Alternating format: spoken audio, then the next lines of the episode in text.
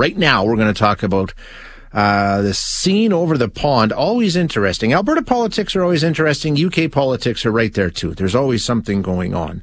Um, and the fallout from Boris Johnson's lockdown violating parties continues to send shockwaves through the United Kingdom. Yesterday, or two days ago now, uh, the former prime minister was the subject of a scathing rebuke in the House of Commons. It really was.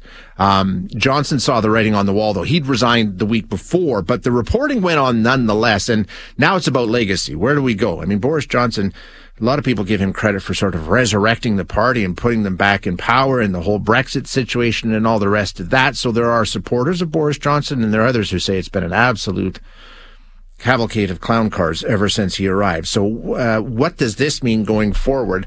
Let's find out. We're going to chat now with Paul Waldie, who is the Europe correspondent for Globe and Mail. Paul, thank you for joining us. Appreciate your time. Sure, no problem. So this report that came out yesterday, it was all focusing on these parties, right? I mean, the parties that have been around and in the news for a while, they were all done during the height of COVID when there weren't supposed to be any gatherings. That's, that's the seed of this, correct? That's the seed of it. But what the investigation was all about, and this is a committee of uh, members of parliament called the Privileges Committee, what they were really looking into was what did Boris Johnson tell the House of Commons about this when he was asked. And of course, the question there is did he mislead Parliament by saying that these were all work events, that no rules were broken? And what this committee concluded in, in pretty strong terms was that yes, he did mislead Parliament deliberately several times. And then it also went on to say that he committed serious contempt of Parliament by trying to undermine the work of the committee and by railing against it. So it's a pretty damning report.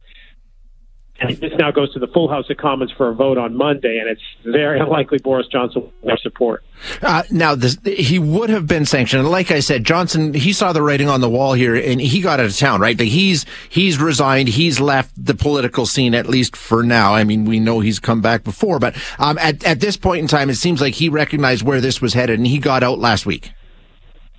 Yeah, I mean that that caused even more controversy. What happened was the committee had given him a copy of the report sort of in advance on a confidential basis, and then they were going to finalize their work once they got his response. And what he did immediately was go public, rail against the findings, rail against the committee members on a personal basis for some of them, and basically then announced abruptly that he was stepping down as an MP, basically preempting any sanction that they could propose. So that just infuriated the committee even more, and they threw a whole bunch of more sanctions at him, or tried to, and said, not only do we think had he remained an MP, we'd have, we would have suspended him yeah. for 90 days, which would automatically trigger a by-election in his riding. They also want to revoke his a pass that all former MPs get uh, to, to get into the House of Commons. They don't want him to have one of those either. So they got pretty annoyed with his reaction and, and sort of made the sanctions even more stern than they would have been had he not sort of abruptly announced his resignation and uh, lashed out at them. Boris Johnson is one of those characters in politics. It's been controversial back to his time as mayor of London. I mean, it's always been interesting, exciting, chaotic, controversial with Boris Johnson. Given where we look back now, and like I say, you know, a lot of people who were supporters of Brexit and, you know, supporters of the party, he managed to get them back in power. A lot of people really like things that Boris Johnson did. A lot of people hate things that he did. What's Boris Johnson's legacy in UK politics? Is it too early to tell? Well, it's probably too early. I mean, you can't write him off. I would say that you know his his sort of sway and his his power and, and all of that has kind of faded quite a bit, and this hasn't helped. But yeah, you got to keep in mind, 2019, Boris Johnson won the biggest majority the Conservative Party has had here in a long time. Uh, he also, you know, give him credit for better or worse. He shepherded Brexit through Parliament. He he overcame a whole bunch of obstacles. He got it passed. He he did get it done, as he likes to say. The fallout hasn't been great, and he didn't think through a lot of the details. But that's kind of classic Boris Johnson. So I think you know if you look at that kind of thing, uh, and, and and handling of the pandemic was mixed, but he did roll out the vaccine program here much faster than almost any other Western country. So he does get credit for all those kinds of things. But I think his pull as a campaigner, which of course is what he's very, very good at, is kind of waning. And I think the public, certainly the polling in the last week or so, has showed that people are kind of fed up with him, and, and it really is time to move on. And his support in Parliament has dwindled substantially, even amongst the sort of hardcore conservatives. So I think you're going to see on Monday either no vote, which is what Boris Johnson's allies are now saying we don't even want to vote because it would look bad for him, or if there is a vote, only a handful of MPs actually supporting him. So I think you know he, he has kind of faded, but you, you you, you can't write him off. You never know. There's talk now of him running for mayor of London, so who knows?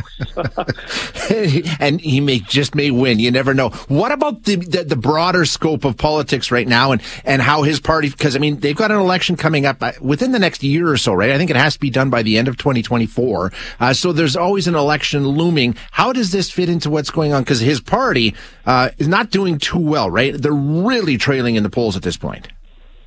They really are, and none of this helps because, of course, yeah. amid all of this kind of committee report and everything else, Boris Johnson has really taken on the current leader, Rishi Sunak, the, the current prime minister, whom he blames for leading the charge to push Johnson out a year ago. Now, in between there, we had the Liz Truss premiership, which was a disaster. So the Conservative Party has gone through a year of absolute turmoil. The public has noticed it, and you're right. I mean, there are 16, 20 points behind the polls with the Labor Party. They, Labor's had a lead now for many, many months. Uh, it's going to be take something pretty dramatic and incredible for them to come back from this. I think pretty much every political observer here is saying that the best case scenario for the Conservatives in the next election is maybe a minority government or stopping Labor from winning a majority. But that's it's going to be very difficult. Sunak has not really impressed people as a great leader. He's certainly no Boris Johnson. He's much more of a technocrat type of leader. Um, comes from a very wealthy background, which doesn't really help that much his cause. So it's going to be very, very hard for them to turn this around. And of course, none of this helps. And Boris Johnson is there, sort of causing as much mischief as he can. So none of this bodes well for the Conservatives for the next year. Exactly. Yeah, the battle is on. Paul, great stuff. Thank you so much for joining us today. I really appreciate it.